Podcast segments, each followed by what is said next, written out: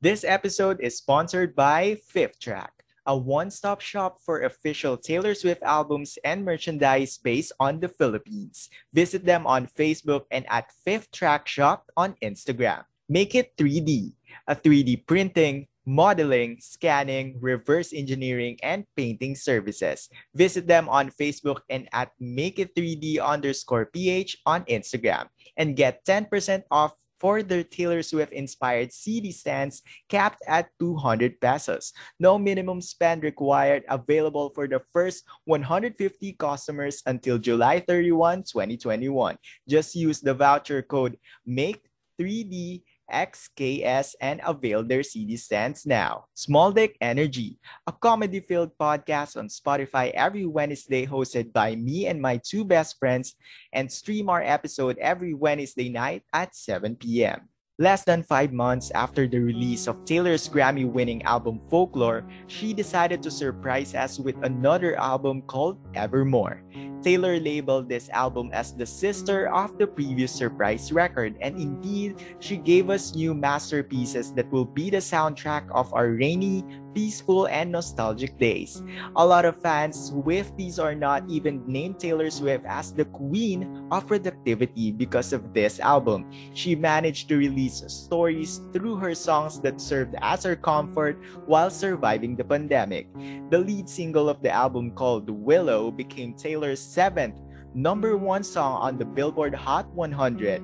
In addition, Evermore returned to number one spot on Billboard 200 chart on the month of June despite its release in December 2020. Before I forgot, she even broke the record for the highest single week vinyl sales in just three days for this album. On this episode, we will talk about Taylor's ninth album and how it captured our hearts once again. Later on, I will also announce the two winners of the 13th episode giveaway sponsored by Fifth Track, Small Dick Energy, and Make It 3D. This is the 15th episode of Kulturang Swifty, a podcast for Filipino Taylor Swift fans.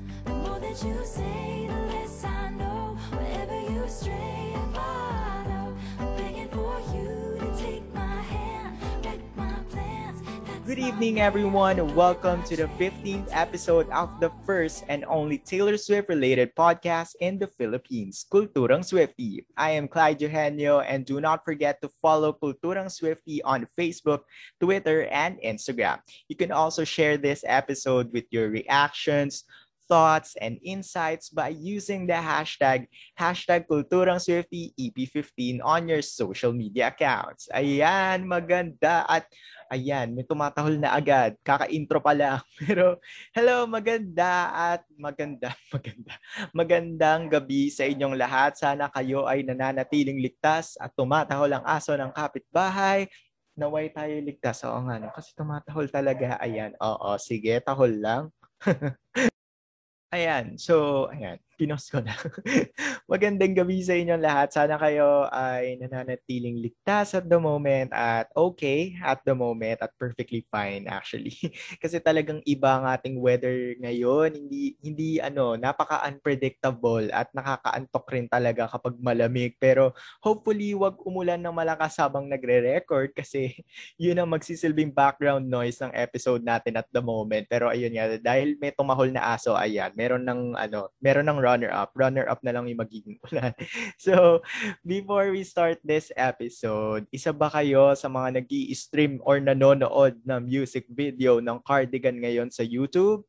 Kasi kung oo, Aba, tama yan. Kasi yung Cardigan music video ay on its way na sa 100 million views. Kaya kung hindi mo pa ini-stream, aba, go na, mag-YouTube ka na muna, go na para naman ma-reach na natin yung goal na to. Kasi 'di ba it's been a while since we reached 100 million views sa mga music videos ni Taylor Swift. So, you know, because a lot of us sa fandom are focused now with other streaming platforms such as Spotify or Apple Music. Kaya nakakalimutan na yung mga music videos. So, let's do this for Taylor. Lalong-lalo na na tomorrow yung official anniversary ng Folklore. So, ayun, with that being mentioned, ayan, ito na nga, I would like to invite you all for the first streaming party of Kulturang Swifty where we will be streaming or watching Taylor's official music video for Cardigan tomorrow at 7 p.m., July 24, 2021. So bukas, sa bukas ng 7 p.m., sabay-sabay tayo mag-Twitter party,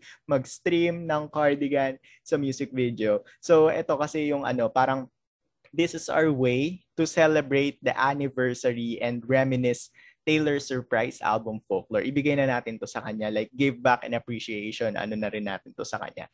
And, and, and speaking of folklore, are you all excited for who's going to bring home the folklore in the Weeds cover with the folklore CD standby Make It 3D? Or mas excited kayo sa kung sino ang mananalo ng Fearless Taylor's version Target Edition sponsored by Fifth Track? If yes, or kung excited kayo sa both, you better stay tuned and get your ears ready for this episode because we will be announcing or I will be announcing the winners at any time. Kaya makinig kayong mabuti ngayon sa kung ano mga pag-uusapan pag-uusapan natin tonight kasi talagang malay nyo, bigla ko na lang siya i-announce out of nowhere. So, yon ready your ears and ready your excitement. So, I would like to take this opportunity na, so, so bago pa natin simulan ng topic, I would like to take this opportunity to say thank you sa lahat ng mga nandito ngayon, sa mga nakikinig mula episode 1, sa mga bagong dating sa Kultura Swifty, sa mga sponsors ng giveaway, at sa lahat ng mga sumali. Maraming, maraming, maraming, maraming salamat kasi hindi ko ina-expect na ganun karami. Like 1,000 plus comments yun nandun.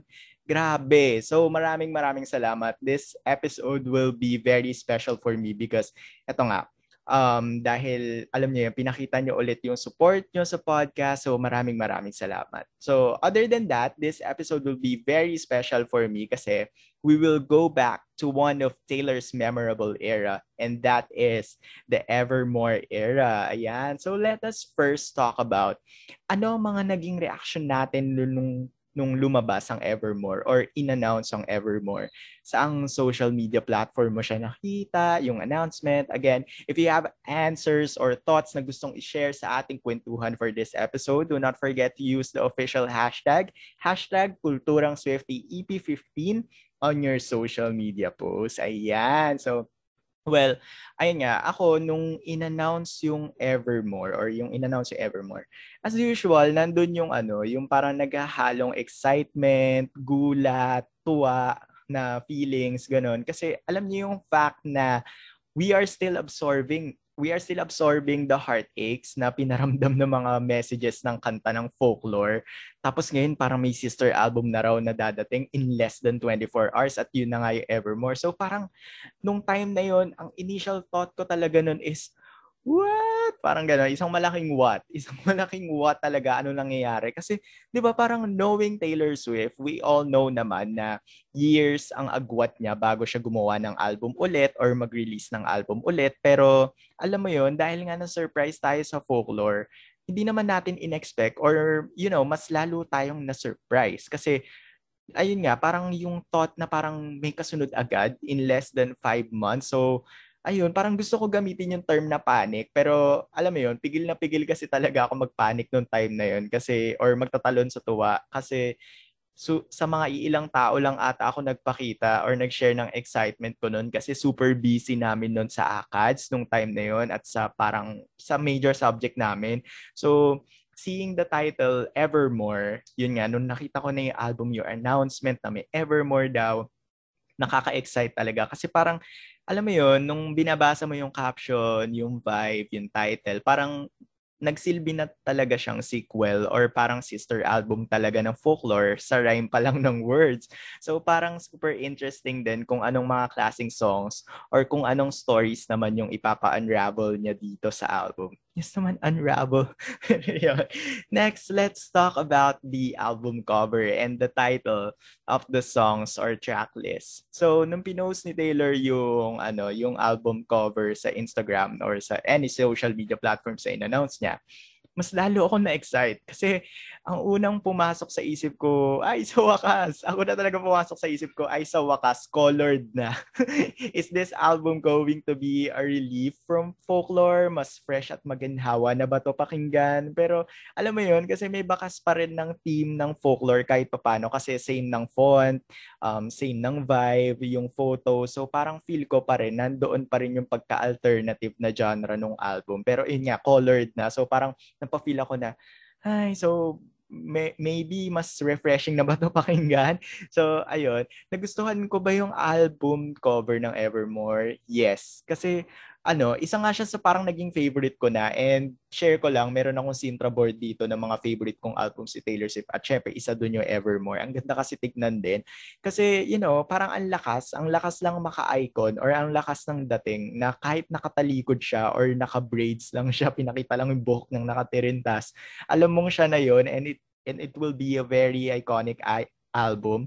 Tapos napansin ko agad yung resemblance niya with folklore because I don't know, it's a little well-known fact na ayan, may sumisigaw. it's a little well-known fact naman to. Pero if you're going to compare um folklore's back cover yung likod ng folklore is similar to Evermore's album cover which is the front cover while folklore's front cover is similar to Evermore's back cover. Gets nyo ba? So, kumbaga parang yung folklore, yung likod ng folklore, ka pareho siya nung hindi naman kapareho, kumbaga parang similar lang sa sa front cover ng Evermore, ganun. So wala lang, parang Elsa at Anna lang ng Frozen, mag-sister. Okay, corny. Next is the track list. Nung hindi ko pa siya napapakinggan, ang ang interesting ng mga naging titles, like how I felt nung pinakita yung mga folklore songs dahil ang unusual na mga title at words na naman.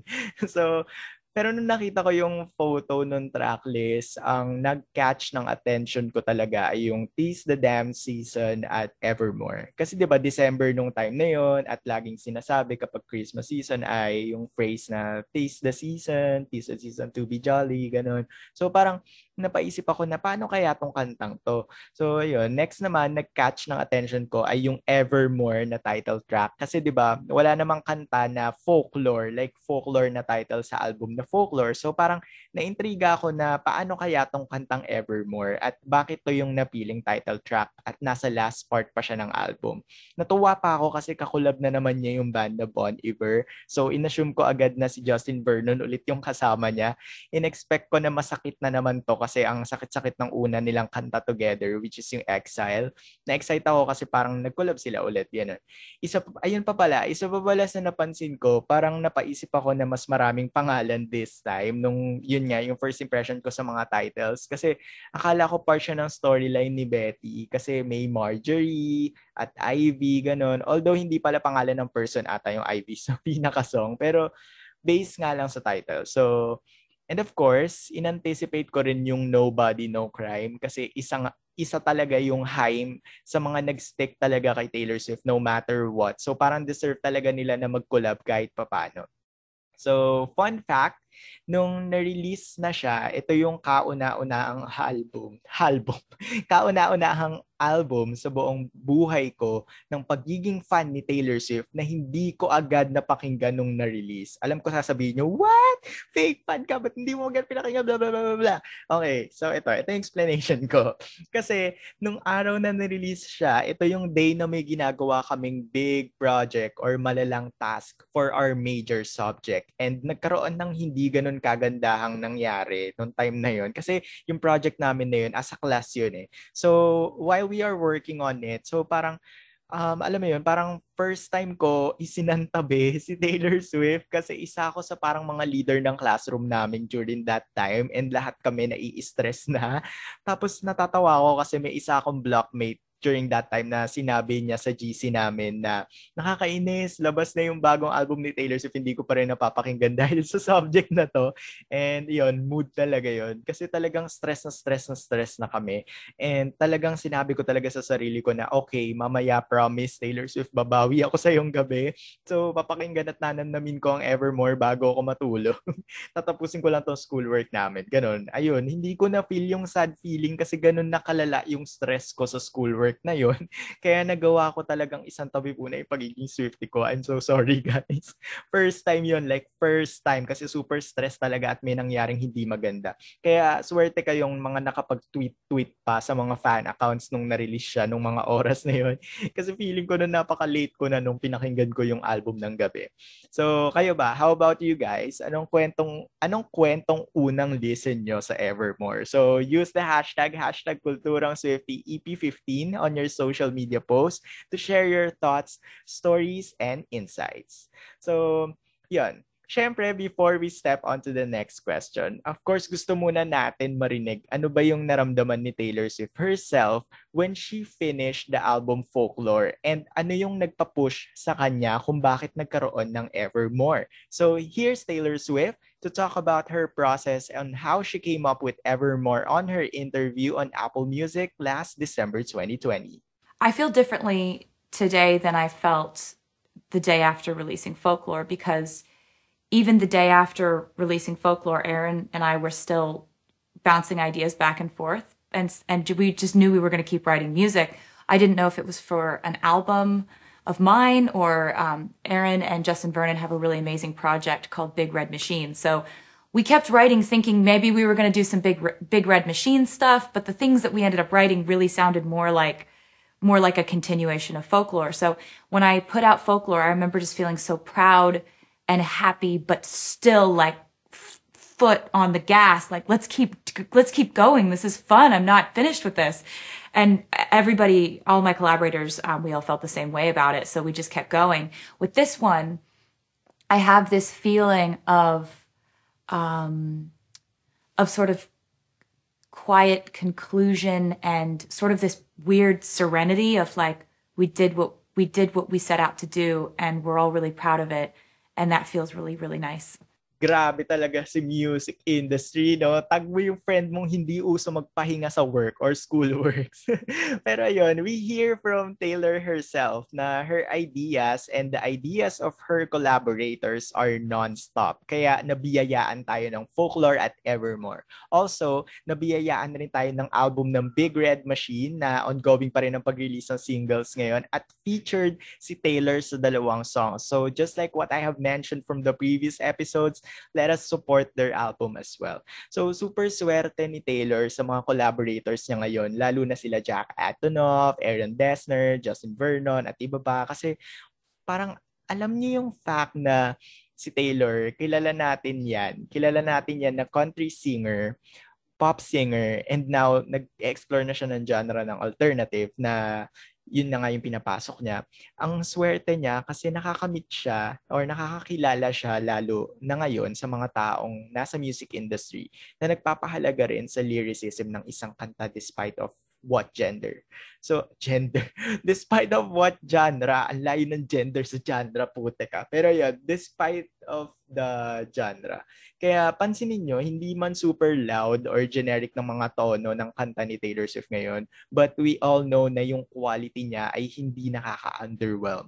Kumbaga parang kumakain tayo sa isang fine dining na kainan tapos ang sasarap ng pagkain. So isang malaking chef's kiss ang Taylor Swift na meron tayo ngayon kasi she's doing better and better pagdating sa lyrics and music as a whole.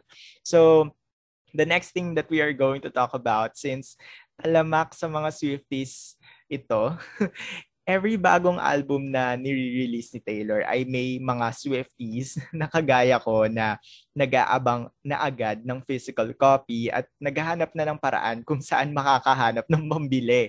So at the moment, I have two Evermore CDs here. Um, yung isa, explicit siya na deluxe pero walang pirma while the other one is signed because nabudol ako ng kaibigan ko na Swiftie friend ko.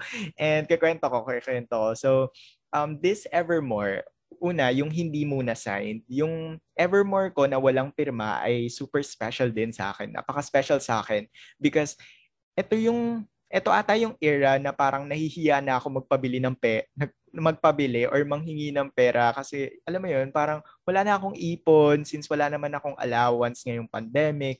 Tapos parang kakagastos ko lang sa folklore. Parang nahiya ako ulit na bibili ulit ako ng CD. Pero don't get me wrong guys, yung folklore, ang laki ng agwat niya bago ako nagkaroon ng Evermore kasi nag-pre-order lang ulit kami agad ng folklore nung nirelease siya. Pero ewan ko, nahihiya ako, nahihiya pa rin ako magpabili ulit. So parang napaisip ako na, okay, baka ito na nga yung era na parang hindi pa ako agad makakabili ng album since ang mahal nga at saka ang dami ko pang akads na iniisip. So parang nung time na yun, parang hintayin ko na lang, hintayin ko na lang may magbenta ng mura, ganun, or may mag-giveaway.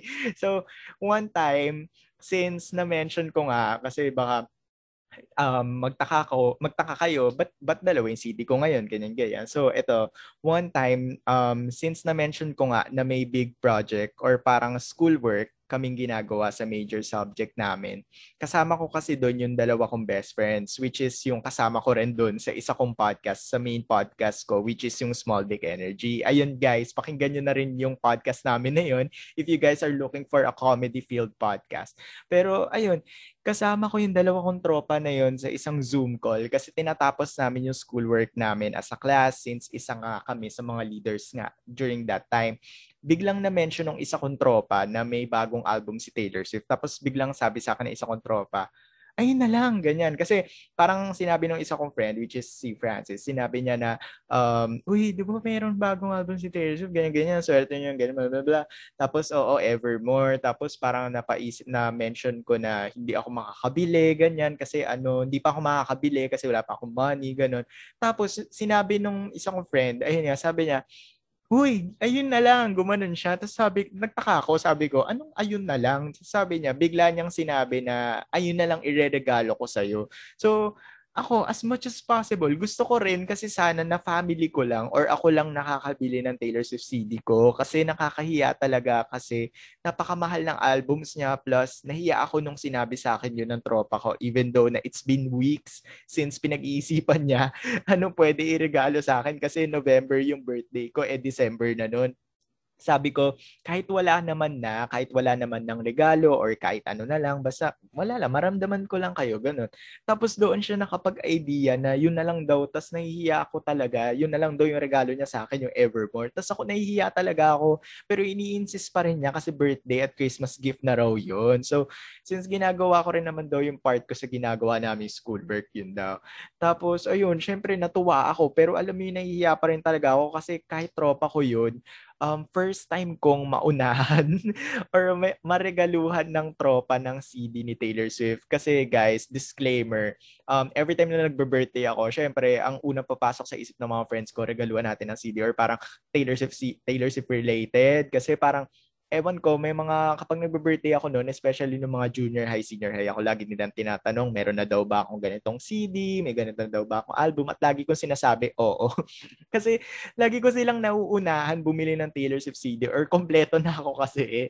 Pero ayun, kaya super special sa akin ng Evermore or nung CD sa akin na to na hindi signed kasi alam mo yun, um, hindi ko na sasabihin kung sino siya kasi sinabi niya rin sa akin na wag ko na ipagkalat na binigyan niya ako ng CD. Pero I don't know if naririnig niya to. Thank you talaga sa'yo for being the fair, for being the first best friend na nagregalo ng Taylor Swift CD sa akin at Evermore pa yon Super chine-cherish at tine-treasure ko yun. Ewan ko, napaka-special talaga ng Evermore sa akin kasi eto naman, yung signed ko naman na Evermore, yung may pirma, nabudol lang ako neto eh. Nabudol lang ako ng Swifty friend ko. So, shout out kay Kriza. Hello? Na kesyo bumili raw kami, ganyan, kasi limited lang daw. Tapos, alam mo yun, para masabay na kami sa shipping fee. Tapos ako nung una kasi, hindi ko talaga ma-imagine na magkakaroon ako ng signed album ni Taylor Swift kasi parang iiyak pa ata ako ng dugo para makabili ng ganun sa sobrang mahal. tapos, tapos parang, alam mo yun, sabi ko na, sabi ko na lang, hanggang panaginip na lang ako magkakaganyan. Kumbaga tanggap ko na sa sarili ko na magkakaroon lang ako ng CD, masaya na ako, ganun. Pero never in my life ko in-expect nga na magkakaroon ako ng Evermore na signed at nagkaroon pa ng bagong blessing ulit. So ito na nga. Um, nabudol akong bumili ng Evermore, oo, na signed. Actually, si ate ko. Si ate ko yung bumili. Um, parang gift niya sa akin. Pero hindi ako nadalian sa paghahanap kasi alam mo yon kasi nung time na yon um, nung in-announce na merong Evermore na signed na limited lang, ang dami agad na na-sold out sa mga pasabay stores dito sa Philippines. Like pati yung mga trusted stores na alam ko, sold out na sa kanila or medyo mahal yung offer. So, tinanong ko yung owner ng Fifth Track. Um, yung, yung owner ng Fifth Track and yung Fifth Track as a whole, sila yung sponsor ng first giveaway and second giveaway ng podcast. So, yun, check nyo na sila sa mga authentic, legit, official Taylor Swift merch. So, anyway, sila yung may sponsor din ng Fearless Target Edition ngayon sa giveaway ngayon. And tinanong ko siya if that time, if may available ba sa kanya or may iba, may available pa ba sa kanya kasi nagpapasabay rin siya pero sa pero sadly na sold out na raw. So sabi ko okay lang, thank you. Kasi pero alam mo yun, super bait kasi nung admin doon. And kilala niya na kung sino siya. Hindi ko na sasabihin kung sino, kung ano name. Kasi alam ko, ayaw niya rin ipaalam. So, hello, hello sa'yo.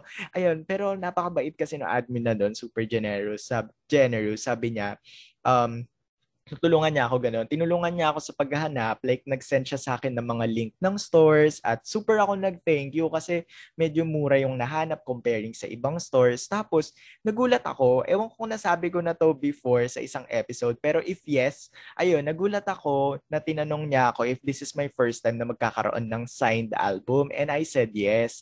Tapos, inoferan niya ako if gusto ko raw ba ng folklore na sign, ganyan. Tapos sabi ko, um, kahit evermore lang po muna kasi medyo short po at yun lang ang kaya ng budget. Tapos sabi niya sa akin, hala hindi, no worries, hindi ko naman siya ibibenta, ibibigay ko siya sa'yo. Tapos ayun, nagpanik talaga ako, nahiya talaga ako na super. Tapos yung naging dahilan niya sa akin kasi noon, um, ayun nga, parang uh, natulungan ko naman daw siya, and natutulungan niya ako, parang ganun. So ako naman, medyo nahihiya pa rin ako kasi hindi ko, hindi ko pa rin ma-process na nangyari yun. At ba't ako bibigyan? Pero up to now, I'm still thankful to that Swifty friend because natulungan niya ako na ilang beses. So alam niya na kung sino siya. So maraming maraming salamat din sa'yo. And ayun, um, sobrang nagulat din talaga ako and bihira lang din mangyari. So, ayun, maraming maraming salamat. Ayan, kaya at doon din ako na-inspire na mag-giveaway na mag-giveaway kasi alam ko alam ko yung feeling eh as a fan or as a Swiftie kapag feeling ko wala pa akong ganitong album. Alam mo yun, alam parang gusto ko kahit papano if I have the means or I have the capacity to give away some Taylor Swift albums to the people or to the fans na gustong magkaroon ng Taylor Swift albums, bakit hindi ko gawin, 'di ba? Since alam ko naman yung nararamdaman nila, alam ko yung feeling at ang saya at magbigay, ang saya magbigay. And ayun, kaya good luck talaga sa mga nanalo ng giveaway na to kasi ayun nga, kaya super special. Anyways, yun yung super special talaga ng Evermore yun sa akin kasi dahil sa mga ganyang generosity ng mga tao sa akin na hindi ko ine-expect. Kaya yun. Well, speaking of generosity, ito na nga, siguro it's time na to announce our first winner ng ating second giveaway for the podcast. Ang dami energy. Again, maraming maraming salamat sa mga sumali at good luck dahil ang mga comments ay na-screen at tinignan mabuti lahat ng sumali. Lahat ng sumali lahat ng tinignan mabuti kung lahat ng sumali ay sumunod sa rules. Ayun. So, eto na. I will be announcing the winner of the first prize, which is the Folklore in the Weeds cover CD sponsored by Small Dick Energy, a comedy field podcast every Wednesday hosted by me and my two best friends. This prize will be having also a Folklore CD stand that matches the album sponsored by Make It 3D, a 3D printing, 3D modeling, 3D scanning, reverse engineering, and painting services. You can check them out on Facebook, which is Make It 3D, on Instagram, which is at Make It 3D underscore PH. At yun nga, kaya nung sinabi ko sa simula ng episode, um, magkakaroon sila ng discount na 10% off sa mga um, folklore, ay folklore, mga CD stands ng Taylor Swift nila. So, ayun, just use the code. Ilalagay ko siya din sa caption or description ng um, description ng episode na to, ng podcast episode na to. And also, I will be posting din naman sa social media. So, go na, visit na, bili na kayo sa kanila ng CD stands. So, ayun nga, again, ang mananalo at ina-announce ko ngayon ay ang mananalo ng Folklore in the Weeds Edition album and Folklore CD stand. So, are you guys ready? Let's go! Ito, lakasan nyo na ang volume kasi ito na, sasabihin ko yan. Hindi na natin natin papatagalin pa, the winner of the Folklore in the Weeds edition album and Folklore CD stand is at chill underscore it's Dre. Ayan. So, congratulations at chill underscore it's Dre or Andre Neiro. So, thank you so much for joining. You just won the Folklore in the Weeds edition album with Folklore CD stand. So, please wait for our message on your Instagram account for more details on how to claim your prize. Again, congratulations! Yay! So, nakakatawang isipin na may isang swerteng nanalo na ng prize natin ng second giveaway ng podcast. Next naman, sino kaya ang mananalo ng Fearless Taylor's version Target Edition? Stay tuned lang dito sa ating episode kasi we have some other things to talk about pa about Evermore. So let's go. Let's back to the topic. Ang dati ko energy doon. Anyway, next, kung may pa-lead single, ay hindi, ito nga, masyado namang ano, sobrang transition naman nung ano, nung mood. Pero, ayun nga, so mga hindi pa nananalo nung first give, nung first prize, um, meron pa tayong second prize. So, wag kayong mawawala ng pag-asa. Um, tatagan nyo ang loob kasi let's go.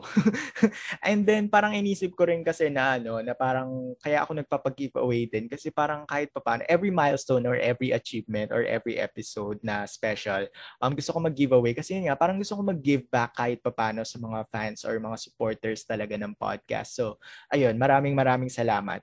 So, let's go back to the topic. So, next, kung may pa-lead single na cardigan ang folklore, hindi papatalo ang Evermore. Kasi may lead single rin to ng Willow. Ayan. So what I love about my friends, like friends ko in real life na nakanood agad ng music video, ay lahat sila nagsasabi lang sila ng, Huy, ang ganda, panoorin mo, dali, ganyan-ganyan. Uh, yung intro pa lang daw, magugulat daw ako. Tapos hindi nila ini-spoil talaga kung ano yung nangyari. Tapos ang lagi ko lang reply sa kanila is, wait lang, ganyan. Kasi nga, ang dami ko pang ginagawang akads.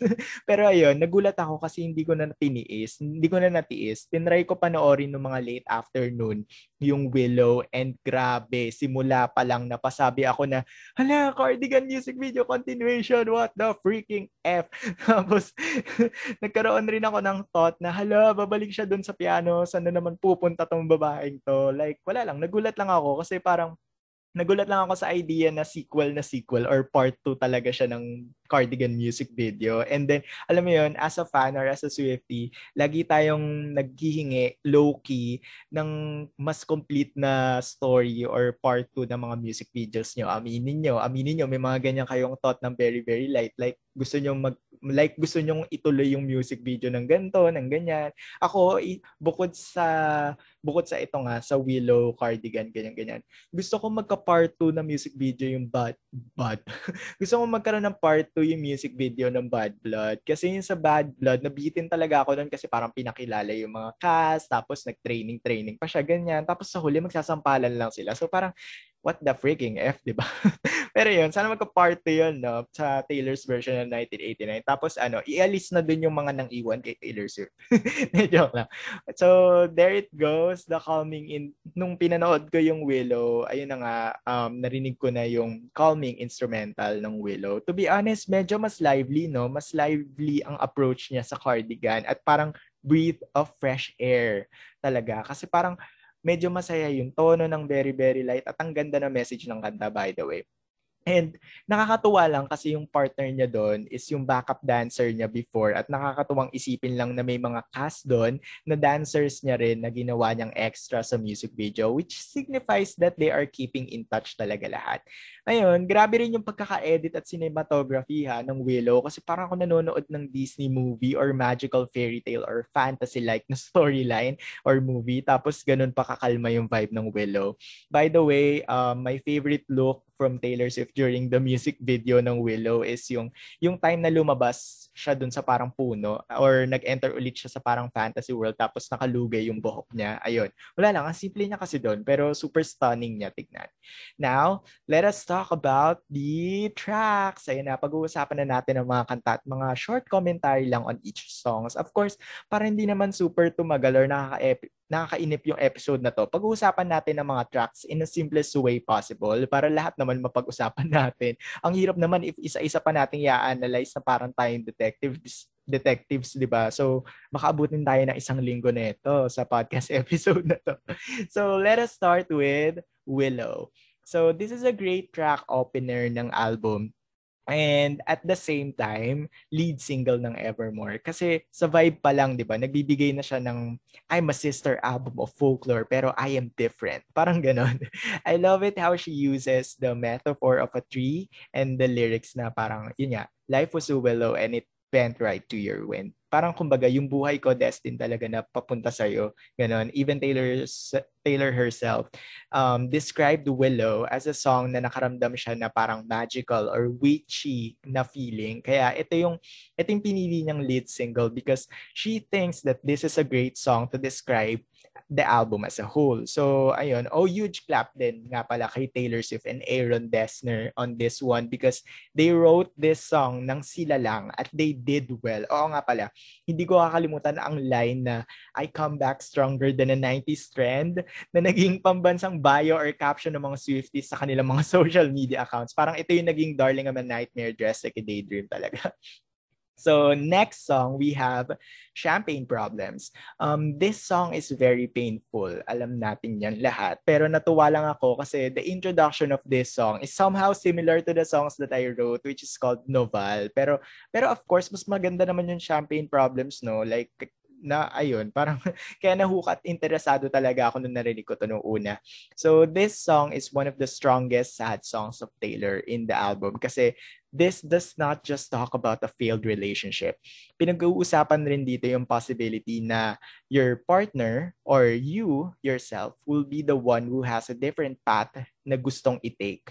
Like, Taylor Swift said that this song is like a depiction of two college sweethearts na magkaiba ang plano sa isang gabi. Yung isa gustong i-end ang relationship, yung isa naman magpo-propose. So, the setting is like parang nasa harap kayo ng mga relatives nyo, kamag-anak nyo, at ready na ang lahat. Pero nagulat sa mga nangyari dahil ni-reject or in-end na nga ang relationship, ni-reject ang proposal. So, the song also talk, talk. the song also talked about the toxic stigmatism or stereotyping ng mga tao pagdating sa mental health. Iniisip or chinichismis ng mga tao inside the song that the main reason of their breakup is the mental health history of the person. So, ayun.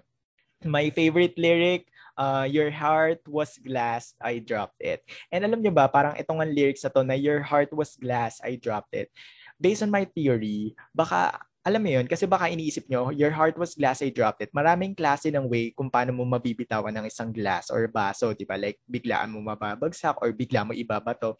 Pero based on my theory lang ha, based on my theory, baka ang glass na tinutukoy ni Taylor Swift dito ay like the wine glass or champagne glass na nabibitawan ng tao accidentally nang hindi niya sinasadya because of being careless or being, you know, parang clumsy or nagiging vulnerable or bigla tayong mahina sa pag kapit sa baso. I feel like ganun yung nangyari sa relationship. Your heart was glass and she accidentally dropped it because of the things that make her clumsy or weak sa relationship. Okay, wala lang. Theory ko lang naman. Hindi naman yun confirm. Pero yun. The third song or the third track of the album Gold Rush. Based on my research, the song Gold Rush depicts the jealousy she has because she is attracted to someone who everyone admires. Kaya 'di ba may lyrics na I don't like that anyone would die to feel your touch. Kasi parang gusto niya, akin ka lang, gano'n. Akin ka lang, despite na ang dami naghahabol sa'yo, gano'n. Pero dahil sa jealousy na to or self-esteem problems, pumasok sa idea nila na hindi magiging worth it yung relationship nila if hindi nila ito try i-work. So, applicable na applicable to sa mga seloso at selosa dyan. Ayun, advice ko sa mga ganyan dahil isa ako sa mga ganyan, learn to trust your partner lang din and learn to trust your friends or close friend, best friend din if sa friendship, seloso at selosa rin kayo kagaya ko. so, based sa tono, napaka-magical rin netong Gold Rush kasi parang hindi mo alam saan ka dadalhin ng song kasi nag-iiba yung tono niya lalo na sa part na what must it be like to grow up that beautiful. Plus, her vocals in this, especially yung backup vocals ng songs, napaka-magical. So, next we have He's the Damn Season. The first time na merong curse or mura sa title ng kanta ni Taylor Swift. well, based ulit sa aking nahagilap at nasa liksik, sinabi ni Taylor Swift before that one of the songs uh, or one of the song's storylines on Evermore was about what happens when Dorothea comes back from Hollywood for the holidays and rediscovers an old flame. Kumbaga, alam niyo yun, gets niyo yung ganong thought, yung parang um, ang layo na narating nyo, nakapunta kayo sa city, pero di ba kapag may mga okasyon like Pasko, uuwi kayo sa home nyo or sa parang province nyo or kung saan ka nang galing talaga.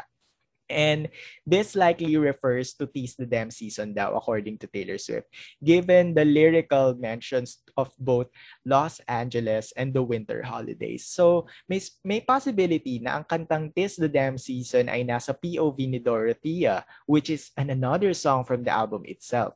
Nung pinakinggan ko yung Evermore, ito yung isa sa mga natandaan ko, yung Tease the Damn season, or nag-stuck pa rin sa utak ko nung unang pakinig ko or unang pakinggan ko kasi parang ang sad Christmas vibe vibes lang, ganun. Favorite lyric, there's an ache in you put there by the ache in me. Taas kamay sa mga member ng samahan sa malalamigang Pasko. Ipatugtugan taste the damn season. Joke, joke lang. Joke, lahat tayo hindi magpapasko ng malungkot, okay? Huwag tayo papatalo sa pandemic, sa broken heart, sa mga nananakit, at sa incompetent na gobyerno. Okay? Kaya yun guys, mag-register na kayo please lang kung gusto nyong sumaya ang mga Pasko nyo at hindi makarelate sa Taste the Damn Season. so, next, ito na nga ang track 5, Tolerate It. Since na-mention na natin ang description at story ng Tolerate It sa episode 5 ng Kulturang Swifty, i-skip na tayo sa track 6, okay? Dali na, para hindi na tayo super mag-overtime. so, Here's the sixth track. Uh, next, we have the track na may isa sa mga nakaka-entertain pakinggan ang story. At yun na nga ang Nobody No Crime featuring Haim. So stream this song guys and stream Gasoline din featuring Taylor Swift, okay? So so itong kantang to is an imaginative real life crime story about a girl named ST, which is a band member of Haim as well. Sabi sa aking mga na-research, dito raw, sabi sa aking mga na-research, dito raw pumasok ang obsession ni Taylor Swift pagdating sa mga crime stories. Dahil baka nakabase raw itong story na to sa disappearance ng member ng West family, which is si Marjorie West. This is based on a true story, guys, ha? Like, may nawala talaga na nagngangalang ayan, may motor. Ayun na ata yun, yung kumuha kay Marjorie West. Pero, joke lang. Um, true story to true crime story to na um, sa West family may nawala, which is Marjorie West. Take note that there's a true crime story about the disappearance of Marjorie West. Tandaan nyo rin na may kantang Marjorie Taylor sa Evermore na about sa grandmother niya. Hindi pa dito natatapos. Si Marjorie West ay nawala sa Pennsylvania noong taong 1938 nung bata pa ang kanyang kapatid na may pangalan na nasa album din. At siya nga si Dorothea West. Hindi. Nanakot na eh. Ayan, nagiging Halloween special na. nagiging Halloween special na yung podcast. Nagiging crime na yung theme na.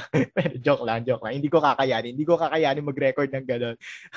so, maybe if ang folklore ay merong James, Betty, at Augusta, hindi kaya baka sa Evermore ay merong Dorothea at Marjorie.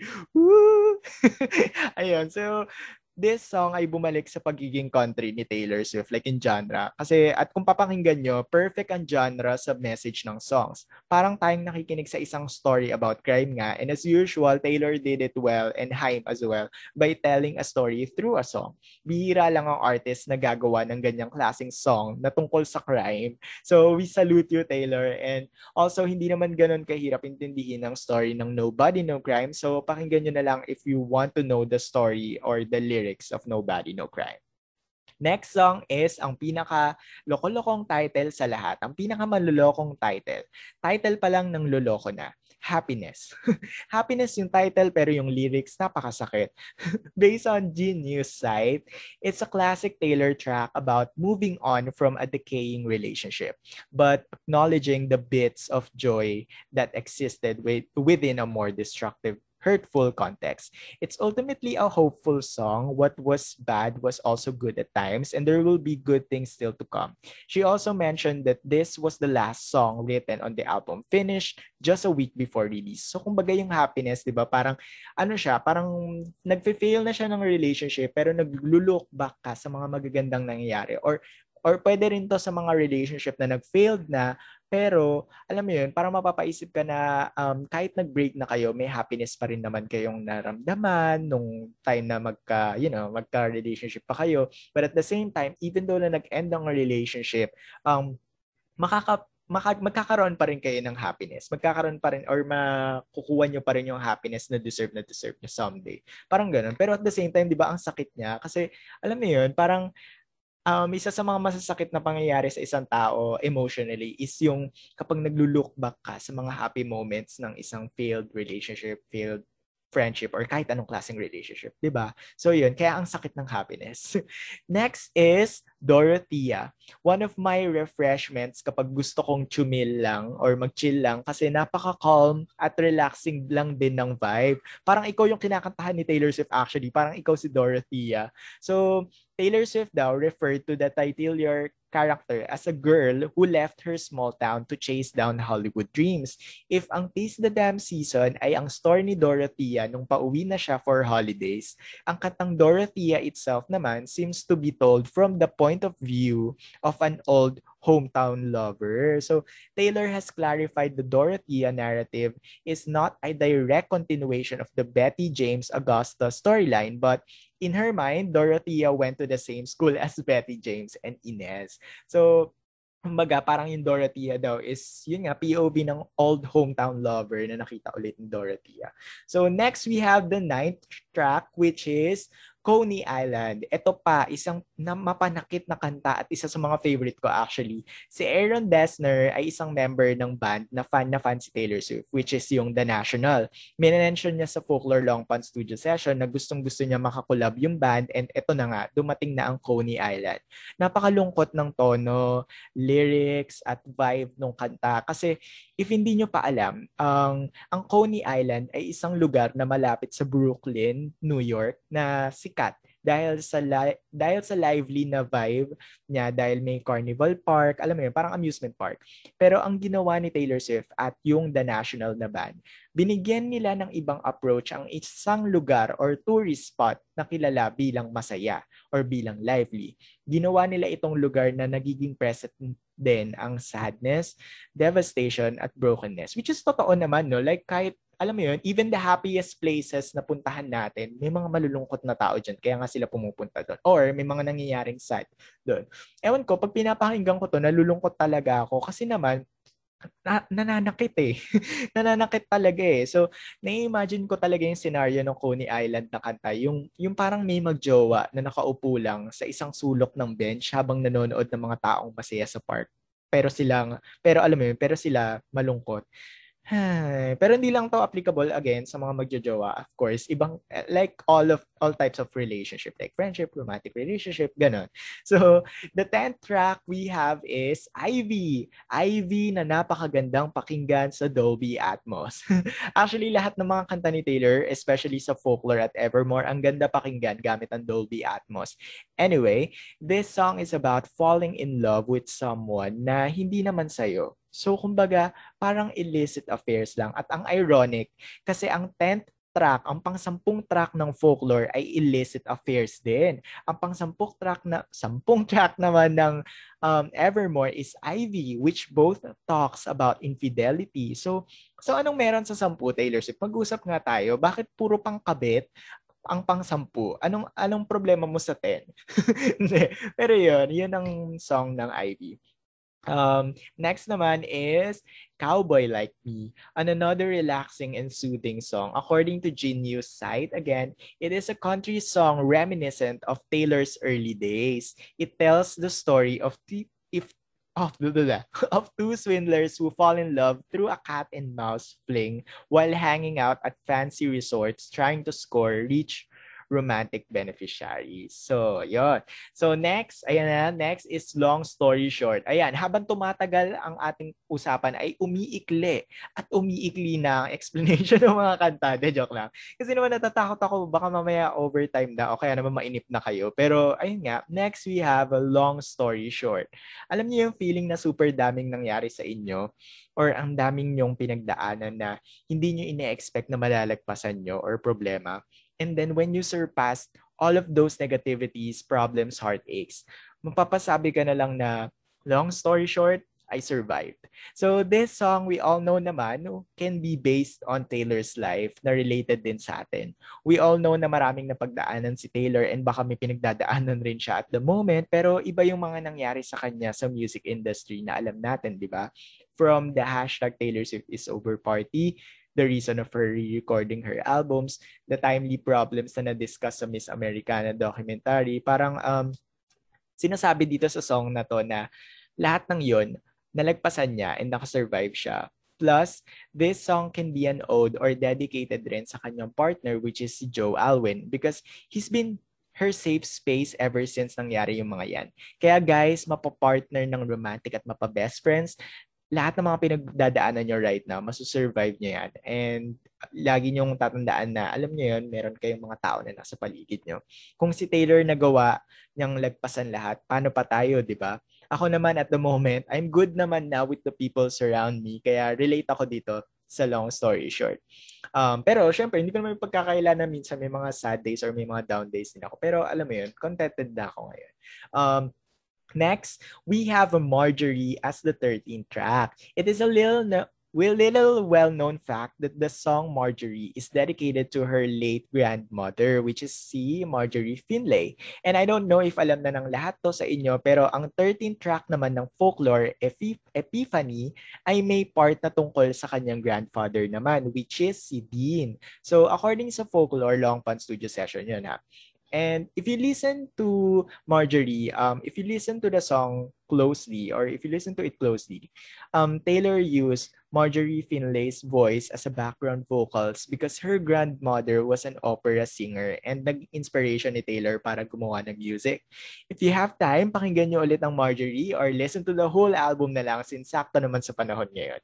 Next, we have Closure alam nyo kayo, ang daming ginagawa, ang daming gumagawang meme tong kantang ginagawang meme tong kantang na to, kantang na to, kanta na to, or parang ini-skip kasi daw ang ingay raw ng intro or hindi daw maintindihan gano'n ang ingay daw. Pero alam niyo, alam niyo ba nung napakinggan ko yun, malay niyo may meaning pala kaya gano'n. Well, ano, based on my research, Closure is the 14th track on Evermore. It is a wild industrial folk number with 9-inch nail-style drums. In her Apple Music Awards 2020 interview, Taylor notes that closure is one of the overarching themes in the album.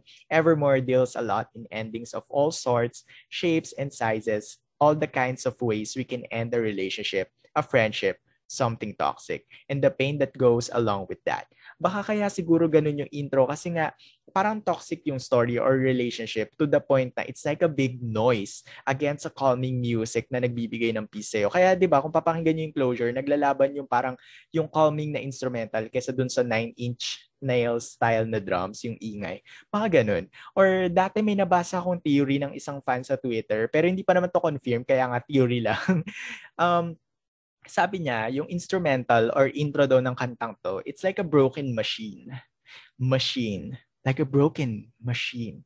Like a broken big machine. Big machine. Okay, ayun lang. ayun lang, gets nyo na yun.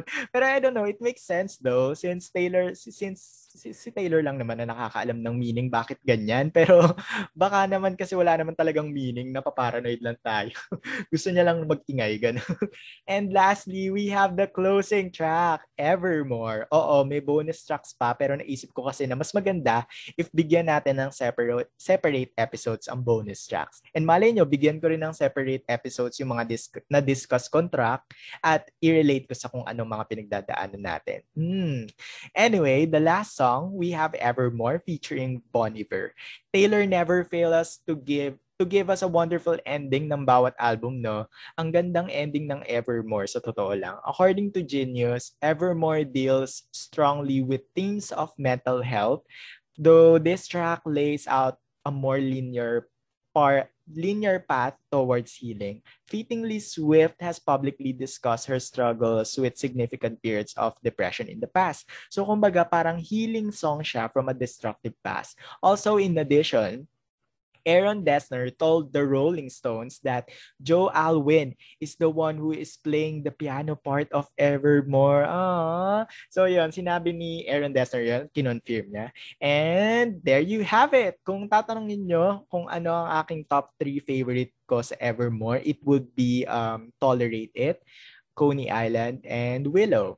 Runner-up sa akin actually yung Champagne Problems do, pati Evermore. Uh, kasi alam mo yun, actually lahat naman maganda. Kaya yung Evermore, pumasok rin siya sa top 4 favorite albums ko of all time. Kayo ba? What are your favorite songs sa Evermore? Use the hashtag, hashtag Kultura Swifty EP15 on your social media to answer. So, ito na. Ito na nga, hindi na natin papatagalin pa dahil i-announce na natin ang susunod at last na winner ng ating second giveaway. Ang aking i-announce na winner ay mag-uuwi ng Fearless Taylor's version Target Edition from Fifth Track. If you are all looking for authentic and legit Taylor Swift merch from her official store, visit Fifth Track Shop na to order. Visit Fifth Track Shop na to order your favorite merch such as CDs and more. Ito na, excited na ako kung sino mananalo. Bilisan na natin. And ito na, the second winner of our giveaway who will receive the Fearless Taylor's version Target Edition is... At James Buenamente. Congratulations, James Buenamente. Thank you so much for joining. You just won the Fearless Taylor's version Target Edition. Congratulations! So please wait for our message on your Instagram account for more details on how to claim your prize. Once again, thank you so much to everyone who joined our second giveaway. Congratulations again sa mga nanalo at sa mga hindi pa nananalo. Do not lose hope because just like what I mentioned earlier, marami pa tayong gagawin for this podcast and all of the celebrations and milestones na marireceive ng podcast will be your achievements too. Here's to more episodes and here's to more Swifties na magjo-join sa Kulturang Swiftie family. Thank you so much. So, here goes ang ating closing spills. a Taylor Swift album will never be a Taylor Swift album without its wonderful stories and powerful lyricism truly evermore deserve the recognition it continuously receives. In addition, since we all find out that the real meanings of the songs, it's time for us to relive and listen to Evermore once again, especially today that there is an information from insiders that Taylor will be submitting Evermore on the next year's Grammy Awards. This record reminds us that every season of everyone in this world has variety of stories when it comes to love. Taylor proved us that in less than five months, she can give us something that not all artists can do today. And that is the high quality music that binds us all forevermore. Once again, I am Clyde Eugenio, and this has been the 15th episode of Kulturang Swifty, a podcast for Filipino Taylor Swift fans. Thank you everyone for listening. Stay safe and God bless. Bye. Bye.